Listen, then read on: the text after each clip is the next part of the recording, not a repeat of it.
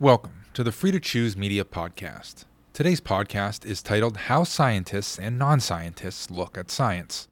1996 Nobel Prize winner in physics Dr. Douglas Osheroff and science writer David Salisbury discuss the different views scientists and non scientists have about science.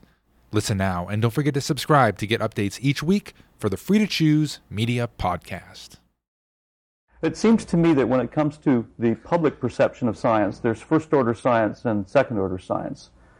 First order science is science that, that I would say impacts mankind very directly. An example would be medical science, uh, biological science, maybe environmental science, although I think that's still an open question. Second order science is science where, you know, one doesn't know what the applications are, if there will be any. And ba- real basic science. Yeah, well, it's what's basic science. Uh, but I, I, guess an example is is uh, when buckyballs were first discovered. I suppose mm-hmm. people would have asked the question, "What's it good for?" Yeah, or like when the laser was first discovered, it was a light source in, in, in search of an application or something. Like that. that said said mm-hmm. about it?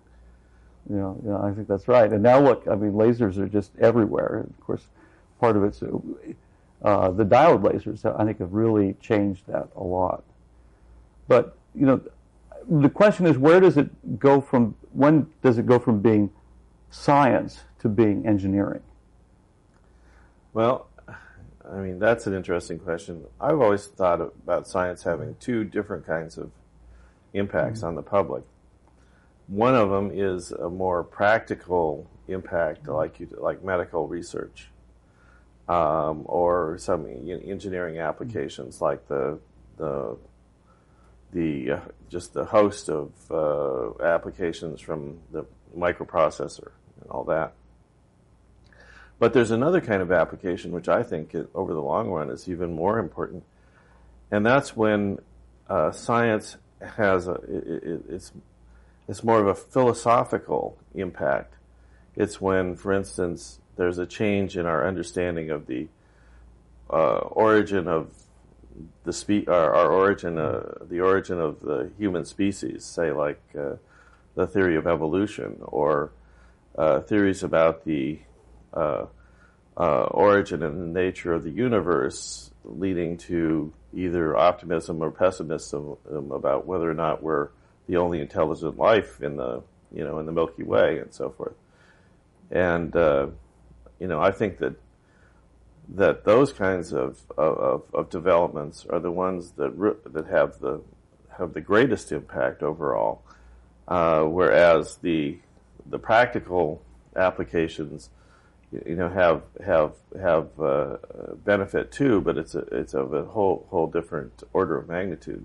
So I, I, suppose what you're saying is man's place in the universe, or something like that. I mean, it, it's a, a a cultural value, and you, and you put that higher than than any economic value, I suppose.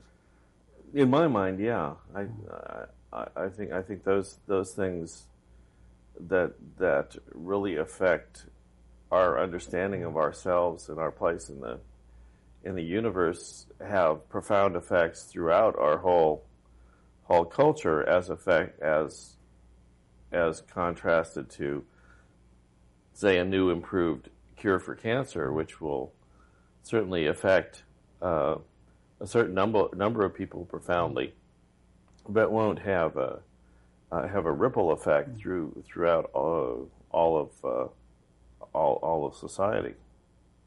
It's interesting. I, I, can't remember what the organization was that, that asked me to rank.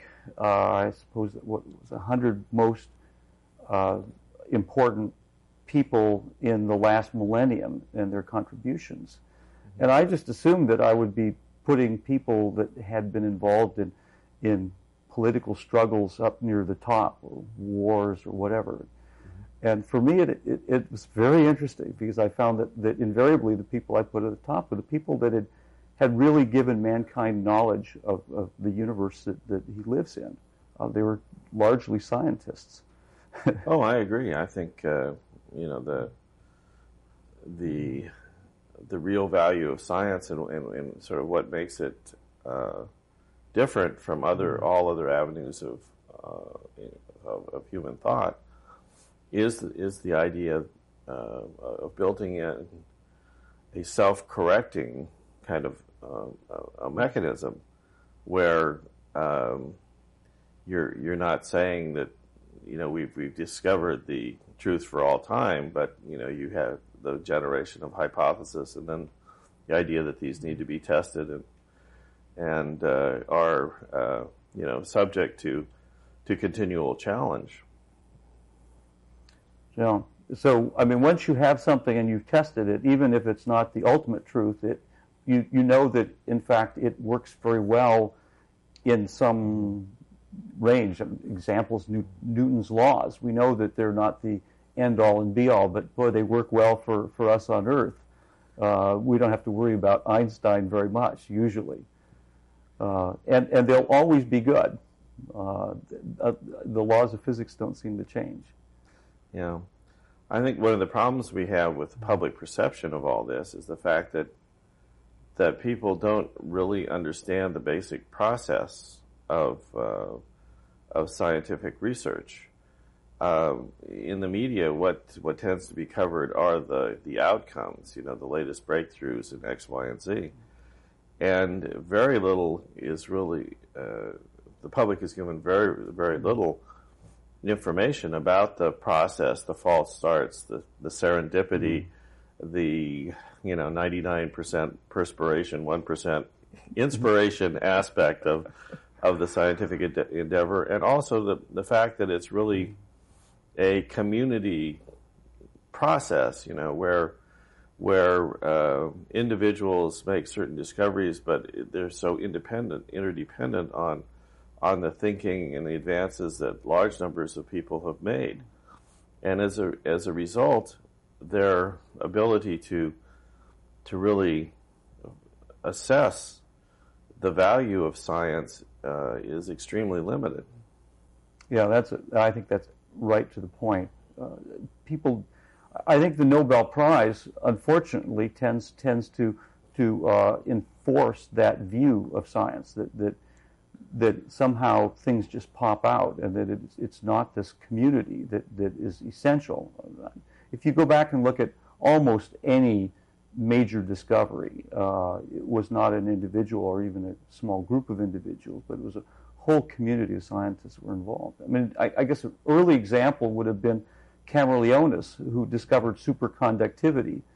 But you asked why was it that he was looking at, at the uh, electrical properties of, of, of, mercury at very low temperatures?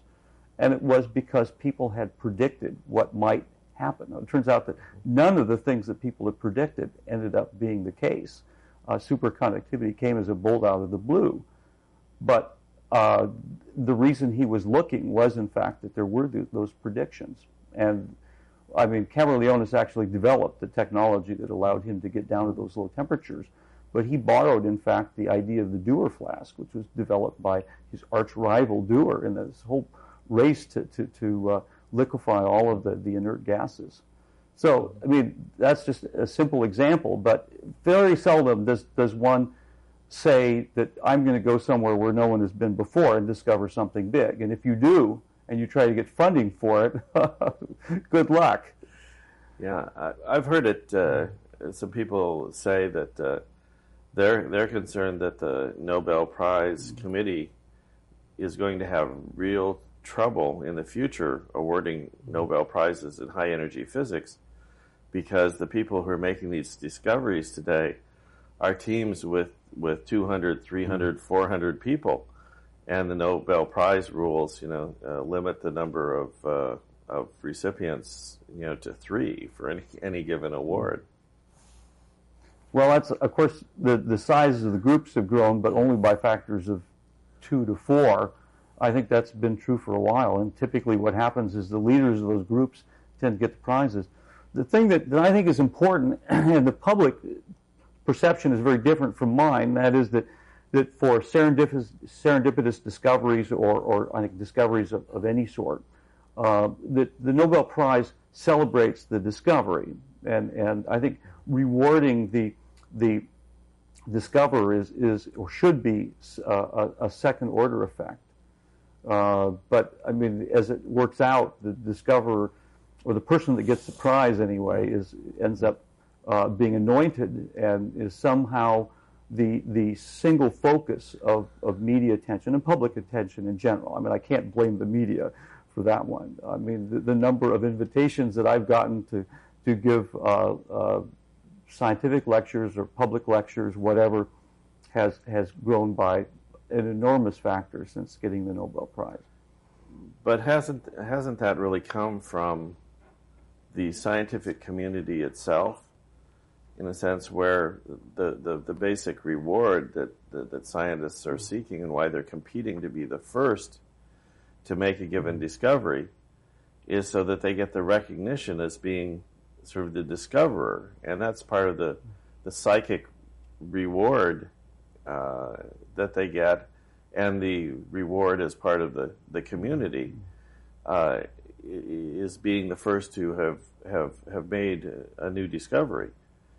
So, in a sense, the Nobel Prizes ha- have just um, uh, taken that that same uh, same basic uh, reward system and uh, elevated it to a uh, a national and a, you know an international level.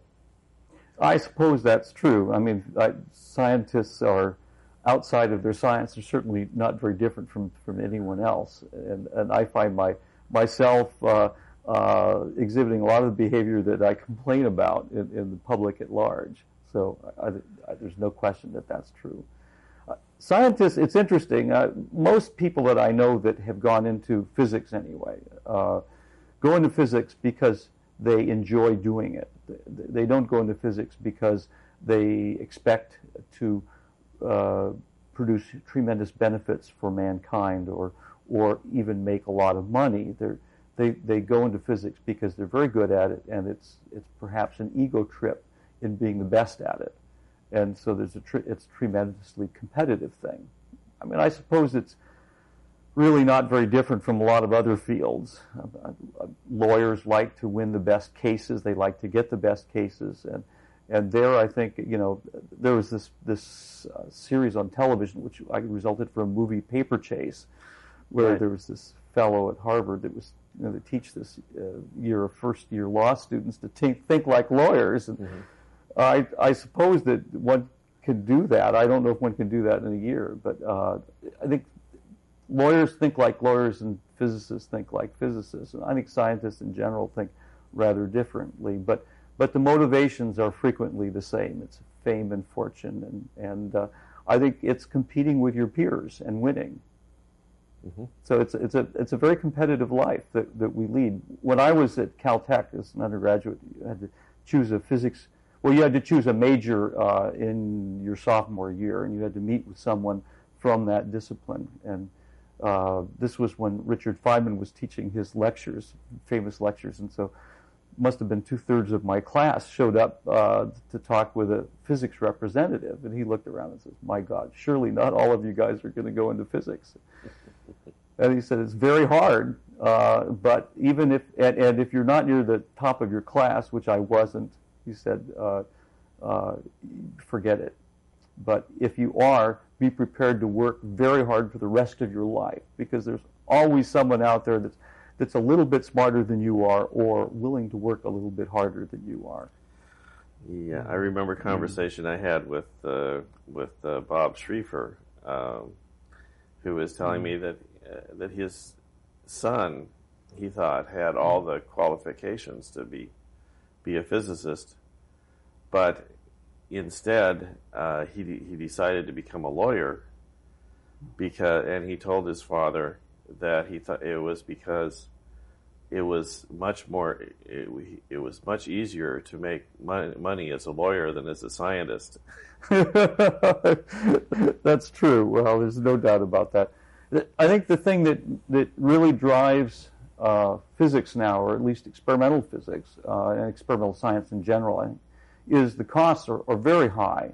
Uh, so regardless of how much the, the scientists themselves are getting paid, uh, the, the experiments that they're doing require equipment and, and uh, resources, which, which are uh, large on any scale. maybe not large on comparison to the the uh, uh, and the, the, the total profits in the NBA or something like that. Entertainment aside, though, uh, it, it's a lot of money, and so uh, if if you're going to get the the research contract or grant to uh, you have to have demonstrated a lot. It's very competitive, and there's no other way for that.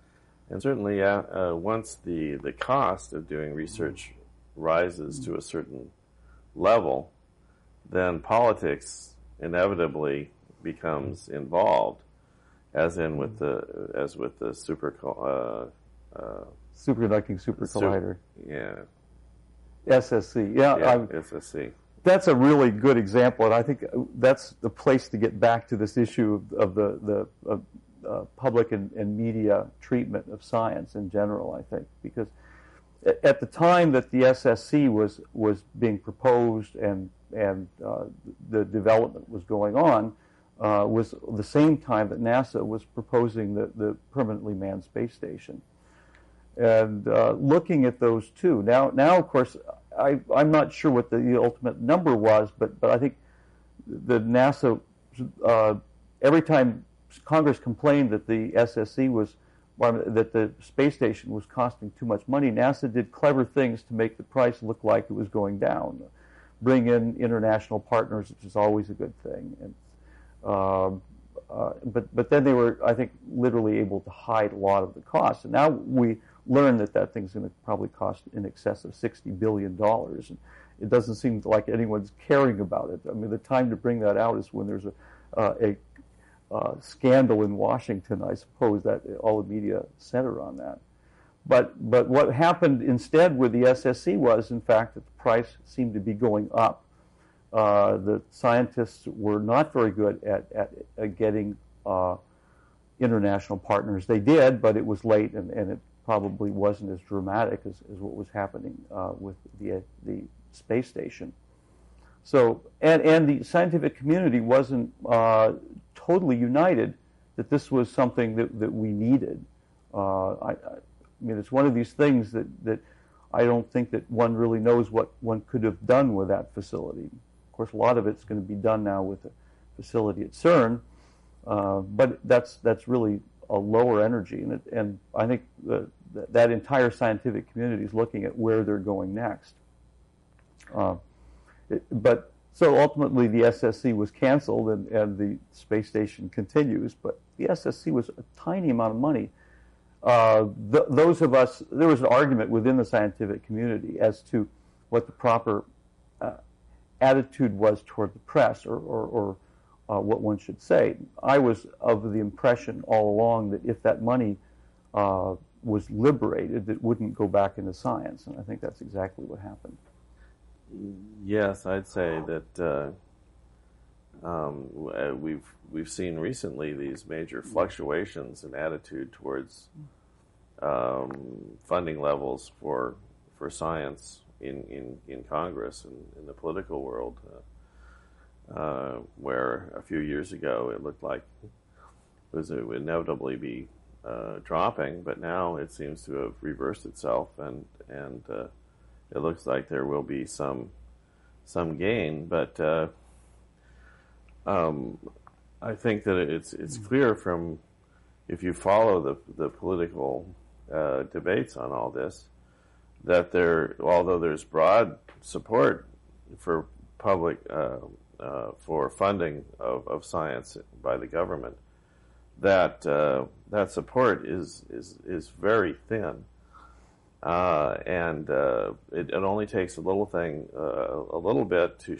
to to shake it, as as with with the SSC, where the, the the growing costs plus uh, allegations of some significant mismanagement, I think were uh, uh, Uh, uh, were enough to uh, to, cause to, to, to, to cause the politi- the political forces to turn against the project. And again, I think that's goes back to the level of um, the very low level of, of scientific literacy on the part of the public as a as a whole. Yeah, uh, and unfortunately, I think back, well, in my field, which is It's really physics and I suppose uh, hard natural sciences in general. Uh, the the reason for funding uh, basic research uh, for many years was the Cold War, and now we don't have a Cold War. And, I mean, I, I, in a sense, the Cold War was good for science in this country. I think there's no question. Well, I think uh, many people uh, looked at it as a cheap insurance policy to make sure that there no surprises would come out of of the Soviet laboratories. Yeah, well, we had to make sure that we were making the same discoveries that they were making, I suppose. Mm-hmm. Yeah, I mean, uh, whereas if you look at what's happened in the biological sciences, the NIH budget has been been growing rather steadily, and, and I think it's it's probably because of things like AIDS and cancer. And, uh, I mean, we see those as, as the real threats now. We don't we don't see that. I mean, the Soviet uh, Russia still has uh, massive numbers of, of uh, nuclear arms, but they don't seem to be much of a threat anymore. Well, they're no longer targeted at us, right? but I, it's it's true. I think that again, going back to this, the the underlying pragmatic philosophy of uh, that in the in the U.S.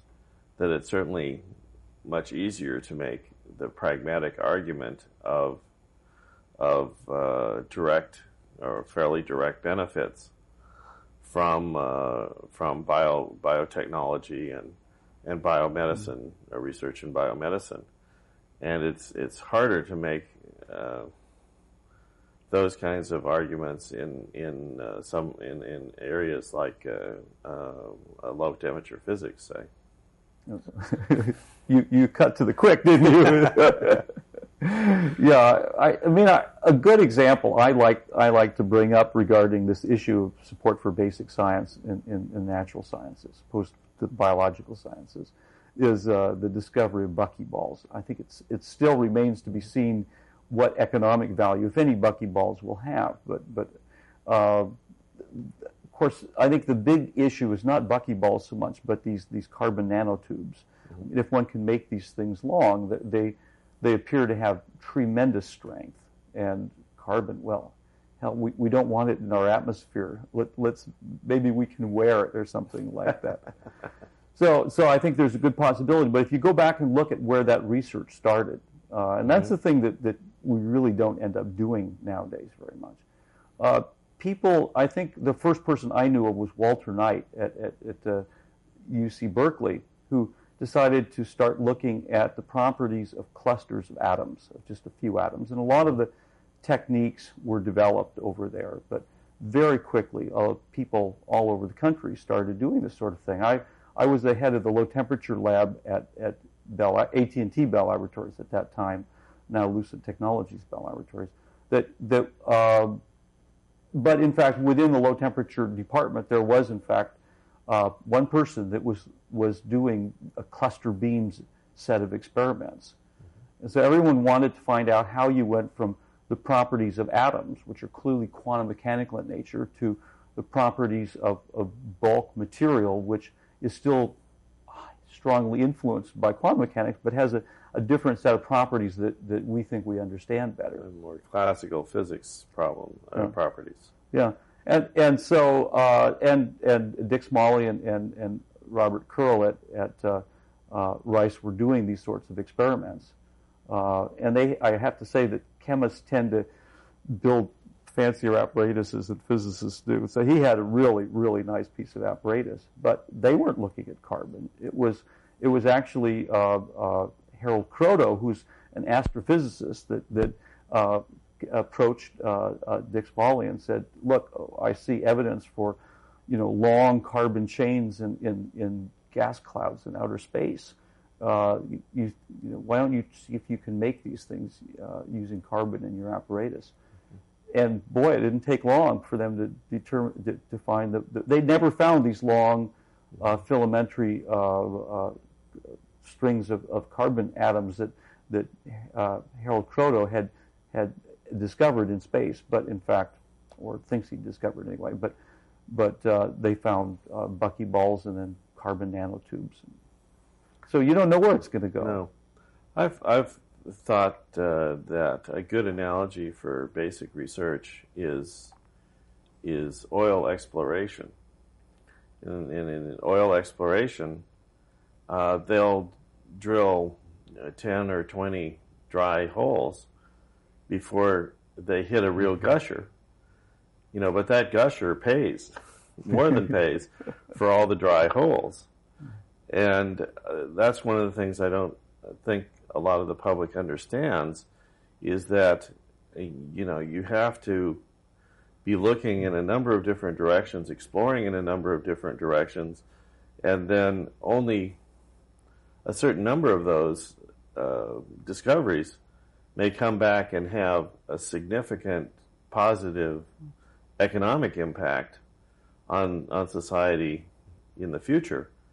But uh, but it, but but those those rare discoveries have such a tremendous payoff that it that it makes it worthwhile for supporting a lot the the whole the whole field of of, of endeavor. And um, there's a, a, school of uh, economists now who are trying to to study how uh, how basic research impacts economy, the, the national economies over a long period of time. And it's a difficult thing to study because the economy has all so, so many different variations and cycles and so forth. But you know, up to recently, the economists uh, would ignore, say, uh, improvements of a half a percent or one percent or something per year um, uh, because uh, they were small compared to the variation.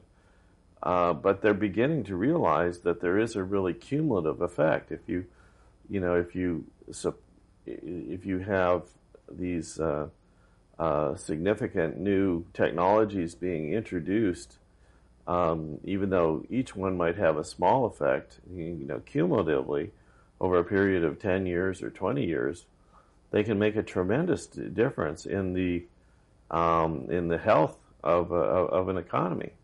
It's interesting that they would ignore those one or two percent because I think business wouldn't. Uh, I mean, an example is the computer. I think early on, the computer made rather small marginal increases in productivity, but if you're in a competitive business, boy, a few percent means the difference between your your company doing well and going under. Uh, the trouble is that if you look at the economy globally, there's no competitor. That's it. And, and so I think it's, it's hard to make that comparison because you don't know what to compare it with. I mean, it's like saying, well, okay, we will have an economy with computers and without computers, and, but you, you can't do those experiments. No, but you can look and sort of, sort of look at, at more computerized companies, uh, countries, and economies versus uh, less computerized uh, economies. Um, I mean, it seems to me that, that, that the research that gets done is, is really done at the uh, whatever leisure of, of Congress. I mean, Congress is clearly responsible in the end for allowing uh, the support of, of, basic research in this country. They, have become almost the sole patron of the of, of, of science. You know, I, I mean, it's sort of amazing. When I was at, I left Cornell in 1972, went to Bell Laboratories, where I stayed for 15 years. There was an enormous amount of basic research going on there, uh, and and the reason that was allowed to occur, I think, was that that the basic research effort at Bell Labs was supported from license fees paid by the regional operating companies, which were uh, regulated monopolies. So it was essentially a tax on those companies. Mm-hmm. And I mean, the number of patents that came out of that was absolutely amazing. There, there were a lot of people felt that that when when uh, Judge Greene was was breaking up uh, the the Bell system, that that somehow Bell Laboratories should be uh, protected, maybe become a national laboratory. Mm-hmm. That didn't happen, and and the amount of basic research that goes on at Bell Laboratories now, well, there's still some. It's it's remarkably small compared to what it was, and and I think the people that are still there, I mean, I have very good friends uh, that, that are in management, uh, recognize that, that, that, that uh, a company that has to compete on the open market simply can't do uh, the sort of effort in basic research that, that Bell Laboratories was doing before. Yeah, I think the problem is the time time frame. If you take basic research, you know, you, you take you take coming up with a new idea, say for for an interesting new technology, it's something like twenty to twenty five years before you know uh, that idea can become have, uh, come to market and, and, and, and have a major share of whatever market it is. And, uh, you know, the, the, our economic system really doesn't allow uh, uh, com- companies to operate on that kind of a kind of a time scale. And that's why we need. There, to me, it's it's kind of like an, an incredible, you know, symphony in a way where you're trying to, to balance the, the very most basic research with the more progressively more applied research uh, until you get down to the actual engineering and, and you know product design area. And these all have to be in the right proportion because if you cut off basic the basic research, then the well is going to run dry, you know, in 10 or 15 years. Um, but if you have the basic research, but then you don't have the the mechanism for the applied research, then you're not efficiently, you know, taking these new insights uh, about nature and materials and so forth, and then turning them into into products that that have value and and uh, and can benefit. Uh, uh, everybody. Yeah, I think. Well, physicists, I think the scientific community in general thinks it's it's been shown over and over again that that, that uh, as far as society is concerned, uh, contributing, supporting basic research has has paid back handsomely over the years. And I, I think every every careful study that, that has looked at this issue has concluded that's the case. Uh, it, it pays back society. It doesn't pay back an individual company, of course and, and our feeling is that, that it should simply be be uh, supported on that basis. That, that statistically, uh, it, you'll you'll win. I mean, as a scientist, I I trying to decide what experiments to do. I always say, well, okay, every once in a while, I'll try something that, that will be a like an ace in tennis. Okay, mm-hmm. but but generally speaking, you you have to try to get your serves in on the first serve. so those those end up being more more incremental research things that I'm pretty mm-hmm. sure can happen. But let's get back to this issue of the perception of science because as we've I think established, almost all of basic research now is supported by the federal government. Very little uh, industrial support and and and I suppose probably even less private support for, for basic research. Uh, and it, it seems to me that, that the public, by and large, are not well educated. Uh, oh, I don't know if you've seen any of the uh, scientific literacy, literacy studies that have been done, but they find that only something like 7% of the public can answer a few questions like Is an electron bigger than an atom? Uh, or uh, answer correctly a, a more open ended question like What is DNA? And so the, the number of the uh, the amount of amount uh, that people the public the percentage of the public that actually knows enough about um, science to really appreciate it is extremely small. It that seems to me to be a very dangerous situation because uh, I mean you, you, may argue, well, okay, that's okay if if in fact the right people know about science, but in fact I would say that that our uh, our leaders in Congress are uh, probably not significantly better educated. They may know that an electron can't be bigger than an atom, uh, but I think they, they probably don't know a lot. Uh, uh, Rush Holt was running for uh, Congress from New Jersey, and he's I, I his claim he was elected. His claim was he would be only the the second physicist to, to be a member of Congress. Mm-hmm. So I, I, don't know if that's going to help a lot. But, uh, Well, a couple of years ago, uh, there was a, a, delegation from the House uh, Science mm-hmm. Committee who who uh, came to campus, uh, paid a visit to campus, mm-hmm. um, and uh, I over, overheard one of the members after coming from a, a talk about uh, Gravity Probe B, which is a big project here at Stanford to um, to test Einstein's theory, theory of relativity in space. Um, he, uh, this congressman, uh, remarked to an aide, "Well, I don't see why we can't get all these applications without having to do the basic with without uh, uh, why we can't get all these applications uh, without doing all this basic science stuff." so clearly, he didn't get it.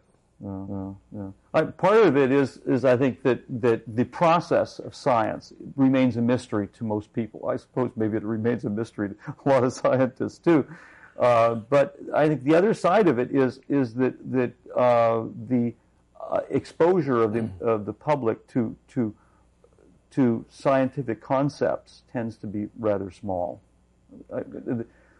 One of my favorite examples, I, I was uh, invited to participate in a program, uh, PBS program back when I was in New Jersey at Bell Laboratories uh, on cryogenics. This was just one segment of a program. This was sort of a poor man's nature program. Uh, and, and so that amounted to my providing some demonstrations of what happened at low temperatures. And then the moderator of this program was, was interviewing me. And the first question he asked was, so, Dr. Osheroff, what happens at absolute zero? And uh, I did, didn't know that he was going to ask that question. And my answer was, well, it, it depends upon uh, whether the system uh, is, is, is free to readjust. But for those systems which remain in thermodynamic equilibrium, they will become perfectly ordered. But the nature of the order can be very exotic, reflecting the specific interactions between the particles and nature of the particles themselves. And in the middle of that, and he rolled his eyes, right? well, he didn't roll his eyes. He he said, "Stop! Uh, look, uh, just just tell me that all motion ceases at absolute zero." And so I says, "I can't do that because it's not true. There are uh, several kinds of motion which are required by quantum mechanics, and that's that's true at all temperatures." And he looked at me very seriously and he said, we don't mention quantum mechanics on television. So, well, I mean, what could I say? I said, look, I have to be honest. So we did the interview, and virtually all of it got cut out, or at least a large fraction of it. And the program aired, and uh, uh, the moderator looked into the television camera, and the first words he said were, at absolute zero, all motion ceases. Now, he knew that it wasn't true, but as far as the American public was concerned, that was the buzzword. That's what absolute zero was all about. Mm-hmm. And no effort to educate them at all. Well, I think if you stop to think, uh, replay what your what your answer to him was, it was probably too technical for him to figure out what to do with. with. And if there was some other uh, other way that you could have, have, have phrased that, uh, to say that uh, you know, that, that at absolute zero, you know, motion slows down to to this to to, to the uh, smallest amount possible, or I don't know some other way that you could uh, could have uh, phrased it that would have been correct, but still still simple enough so so that members of the public could understand if they didn't know what what thermal equilibrium was and didn't really know what, say, perfect order is when applied to, you know, a, a, the uh, uh, the um, structure of, of, of, a material. Well, well, I was willing to, to work with this yeah. person, but in, I mean, I, I suppose what I should have said is that, that all thermal motion ceases. Mm-hmm. Thermal motion is the random motion mm-hmm. associated with with uh, with yeah. thermal excitations. There unfortunately are random motions that, that are required by quantum mechanics as well.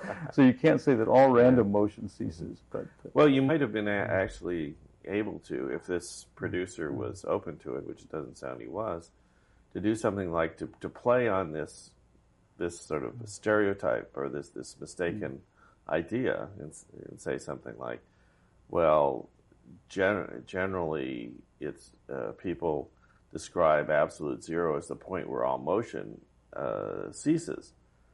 Actually, that's incorrect, and you know there are there are so, certain motions mm-hmm. which the basic laws of, of physics um, states you know must be present even at absolute zero. But that but but it's certainly true that things are moving awful, you know, slowly when you get to that point, well, or you know something like that. Yeah, but, just, but it's not not necessarily true. For instance, uh, take take a, a, metal. I mean, mm-hmm. something we all you know, uh, copper as an example. Uh, if one cooled it down to absolute zero, or as close as one could get within, uh, I think the coldest copper has been cooled is two millionths of a degree mm-hmm. above absolute zero. Uh, and you looked at the motion of the conduction electrons, that is the electrons which, right. which carry charge, uh, the, mm. some of them are, are going at almost 1% of the velocity of light. So that's mm-hmm. 3 times 10 to the sixth meters per second. Now that's damned high velocity. Yeah, and it's there. Few of them, right? What? Damn few of them are doing that. Well, right? okay, but, but, but in fact, uh, a, a, large yeah. fraction of them have velocities which are within mm. a factor oh, two of that. I see. So, uh, mm-hmm. I mean, there is a lot a lot of, of there's a lot of motion going on going there. on yeah it's it's it's the therm i mean people when they think about mm-hmm. temperature they think about gases yeah and uh, and if you look at and in fact steve chu uh, in in his experiments with laser cooling the way he measures the temperature is to release the atoms from the trap and look at their velocities look at how this this cluster of, of atoms spreads out with time that's mm-hmm. basically due to these random motions uh, but but uh, if you that system is, is essentially a gas. If you go into a condensed system, uh, then there are other constraints placed placed on the motions of particles by physical laws. I suppose we shouldn't get into this too deeply.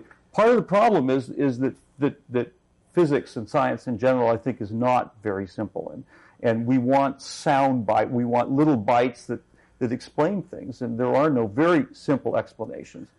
Yes, I I, I remember hearing uh, uh, a person explain that uh, um, that uh, if you look at education in in the arts and humanities, it's basically horizontal uh, in the sense that you know if you're if you learn about French literature, um, it doesn't really have any direct impact if you're if you're studying some other uh, other subject, uh, so that you can you can kind of skip around different subjects if you miss something here or there. It doesn't make a difference on your on your ability to learn new things in other areas, but that the uh, education in in science is basically vertical. That that each step uh, builds on, on, on what came before. And as a result, if people are missing basic chunks of science education, then it's very difficult for them to make sense of what is built upon that that, that structure. And so there's a really a, a fundamental uh, challenge here in in communication uh, and in education. Uh, that it's very difficult to uh, explain these um, a lot of of, of uh, modern science to the public because they don't have the the, the background the under the uh, uh, of of basic mathematics and scientific principles with which to really uh, appreciate it. And uh, the reason uh, they don't is partly because we have a, a, system where we we have people who are teaching science in elementary school who themselves don't understand it very well, and oftentimes are afraid of it. Yeah, it's it's a little bit like foreign languages, I suppose, in this country. That is to say that. Well, I mean, I always like to take Japan as an example because I understand English. and uh, the, the Japanese, I think, by and large, understand English, but but uh, they they pronounce it very differently than we do because they've learned English from uh, Japanese people who have er, learned English from Japanese people who have learned English and going back in a long time. And, and uh, I was given the following advice when I when I first went to Japan, which was try to pronounce your English with a Japanese accent, and it really helps. It's amazing. so, I mean, I, I, shouldn't pick on the Japanese because I think that the same is true for almost everyone. But I do think learning uh, learning about science is very similar in, in many ways to mm-hmm. learning learning a language. You know, you have to you have to get the grammar. You have to you know mm-hmm. you have to get the have the vocabulary, or you just can't understand or you can't understand what's going on. It's interesting that, that I think the National Science Foundation has prepared a, a series of kits to uh, help teachers teach science in grade school. And, and there are a lot of people, and I'm certainly one of them, that feels that, that not only should one start teaching science in grade school, but teaching scientific concepts, not just facts.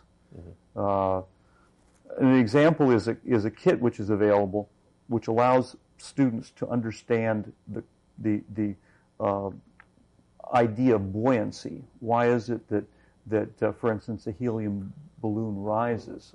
I, I remember many years ago uh, reading a, I think it was a, a, a, Mickey Mouse comic book, and Mickey Mouse was in some sort of a, a mine somewhere with a pick, and he would chip off bits of this rock, and they would then rise up to the roof of the of the tunnel, because in fact this rock was impressed, impregnated with compressed helium.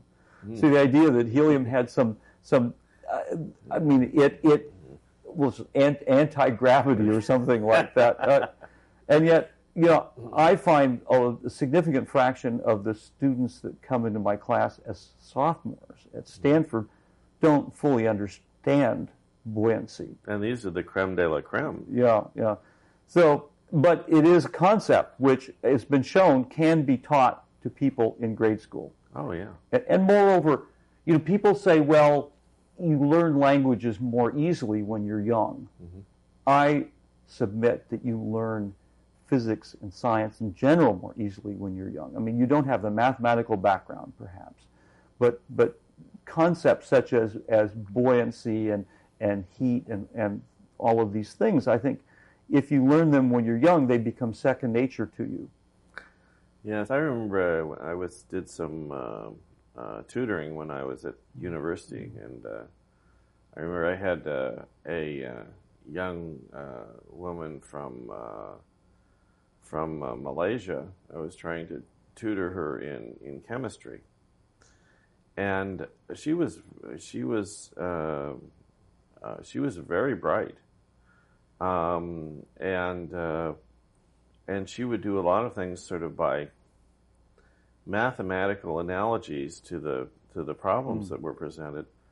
But after working with her for a while, I realized that one of her fundamental problems was that she had no intuition for the atomic nature, you know, of matter.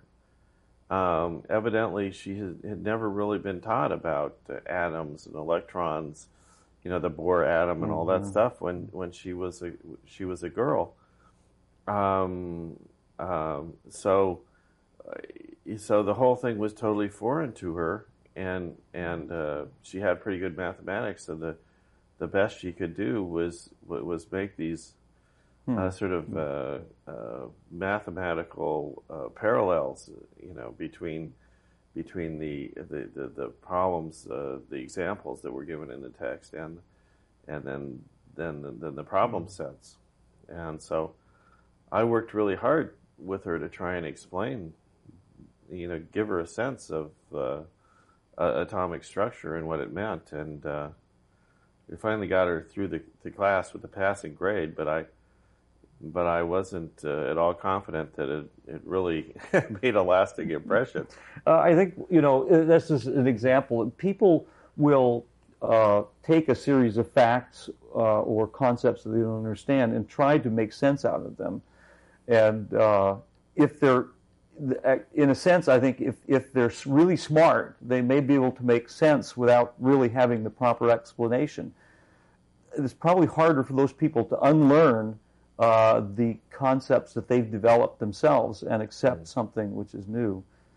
Uh, I, I mean, I, you know, I must say that as a scientist, I'm confronted on almost a daily basis with things that I really don't fully understand. Mm-hmm. And I, I, think that the, the mark of a, a good scientist is, is, someone who, in fact, has, I don't know, I, I like to call it physical intuition, but if you mm-hmm. have good enough, whatever physical intuition is, you, you can deal with things that you don't fully understand.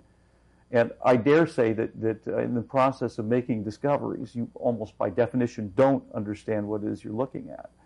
But uh, there's a process that, that, that, that, scientists have of, of understanding uh, the, the properties within the framework of, of scientific thought. And, and if it doesn't fit, then you have to modify scientific thought. And of course, that's we haven't had any of those recently, but I, I well, I don't know. If you look at at some of the, the stuff that's been coming out in, in terms of astrophysics, the the, the uh, gamma ray bursts from the edges of the, of, the universe. Yes. I mean, I, there's clearly things going on that, yeah. that we don't understand at all. Yeah, including uh, one burst that actually heated up the ionosphere uh, from from uh, nighttime to sort of daytime condition, conditions of excitation. Absolutely, it's really amazing. amazing. Yeah, yeah. But when I think about think think back about my education, which was at uh, a pretty top-rated, you know, school system in the in the United States at the time, and I think about the the science education that I got, it was all. Um, dare I say, kind of almost mythology.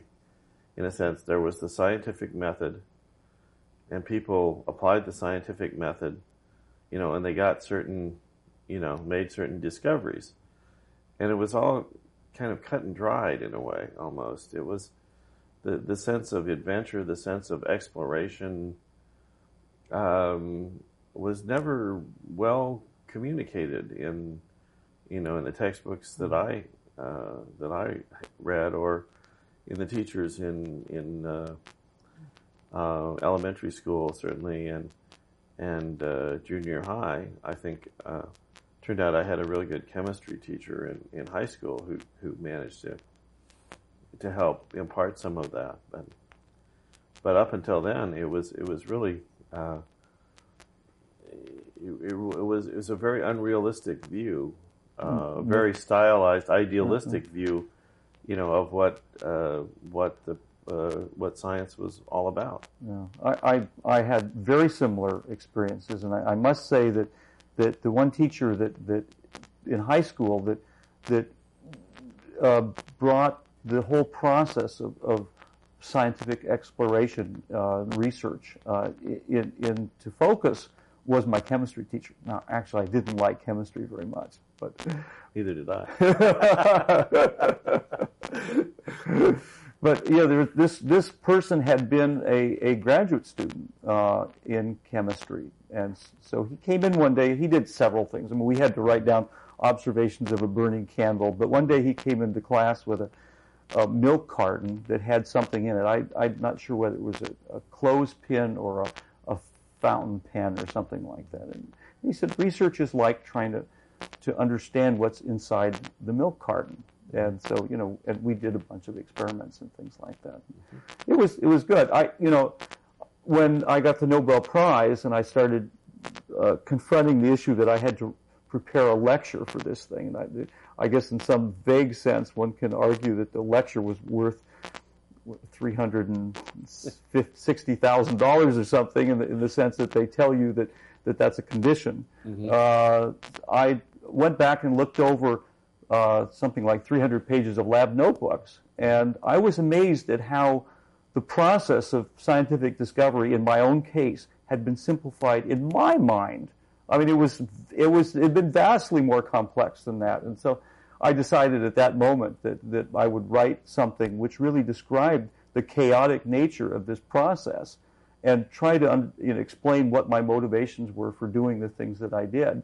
And I've gone around. I mean, it, this ended up being a great talk, and uh, I cannot imagine another talk that I could give probably over 70 times uh, and still be uh, have the adrenaline flowing when when in fact I give the talk. But it's worked out very well. Uh, I was very apprehensive. There's a thing called the Nobel laureates at Lindau. This is in uh, Lindau, Germany, which is on one end of Lake Constance, and it's held every year, but every third year it's physics. So it happens that the summer after I got the Nobel Prize, it was it was physics, and so I went to this thing, and there were people that that you know were uh, I mean uh, Mossbauer and, and uh, I don't know anyway there were a lot of scientists that that, that I was very uh, I regarded as as my heroes in some sense. I, I frankly don't think I've ever accepted role models. I've done things my own way, but but these were you know giants obviously. And I was very concerned because, in fact, maybe they would not like my talk. Maybe maybe they didn't feel, in fact, that that their discoveries were chaotic at all. and so I went up there, and, but I gave the talk as as I I had always done. And afterward, two of them came up. I think it was von Klitzing and, and Mossbauer, and they were grinning ear to ear. And uh, one of them said, "Yes, that's exactly the way it was for us too." Now, I made it may be a leap of faith to assume that what they meant by that was the chaotic nature, but I think that's that is in fact the case. Uh, one thing I, have uh, been a, a, bit surprised at since uh, I started reporting on on science and scientists is is the fact that uh, how few scientists are are really uh, very introspective about what they do and how they do it and the, sort of the psychology that uh, that has driven them to uh, do what they do. Um, it is, almost seems that that people, um, certainly in the physical sciences, I think, um, go uh, into it because they're interested in in their environment and in what's external to them, and they're not not very comfortable with trying to understand their own own motivations. So it sounds like a very interesting talk and a very unusual one mm-hmm. too. You know, uh, be careful about when I say motivations. I mean, why did I do the things that I did uh, directly? For instance, why did did uh, Kamerlingh Onnes decide to look at the the uh, uh electrical conductivity of mercury?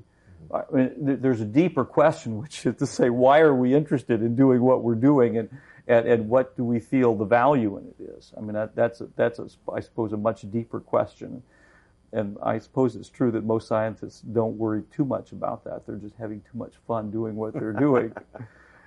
I mean, I, I certainly am willing to look at at the first order motivation, but second order motivation is much much more complicated.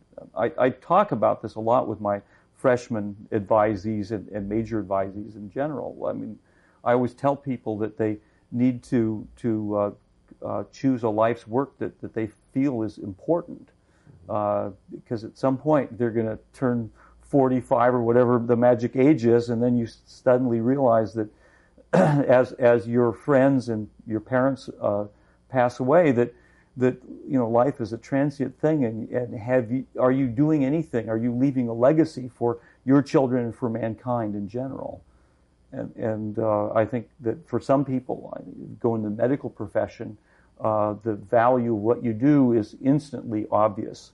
If you go into science, I mean, you can worry that perhaps what you're doing is, you know, one of those serves that didn't make it in the court or something like that. That it, that looked very exciting at the time, but it, mm. it doesn't end up having any value for mankind. And in that regard, I think that you have to adopt a statistical approach that is to say that, that you have to do this because there's some possibility that what you will do will uh, uh, produce a dramatic benefit toward mankind, although the probability of that may be low. Or you're part of a process, or uh, you know that that yeah. that is definitely beneficial, although perhaps mm-hmm. your individual contributions might not uh, be immediately recognized, or might might only contribute to that indirectly rather than directly. Yeah, I, I look. I, I think the bottom line is is that, that learning more about the universe in which we live can never be a bad thing, and uh, I think the more we have, that you can think of that knowledge itself as being the legacy that you're le- leaving to mankind. Mm-hmm. So I, I suppose uh, that we'll continue what we're doing, and I just hope that, that ultimately that that the society will uh, find it, it, a bit more interesting and, and learn a bit more about what science is all about. Well, thanks very much for talking. Well, thank you for coming. Want more episodes like this? Don't forget to subscribe and get updates each week for the Free to Choose Media Podcast.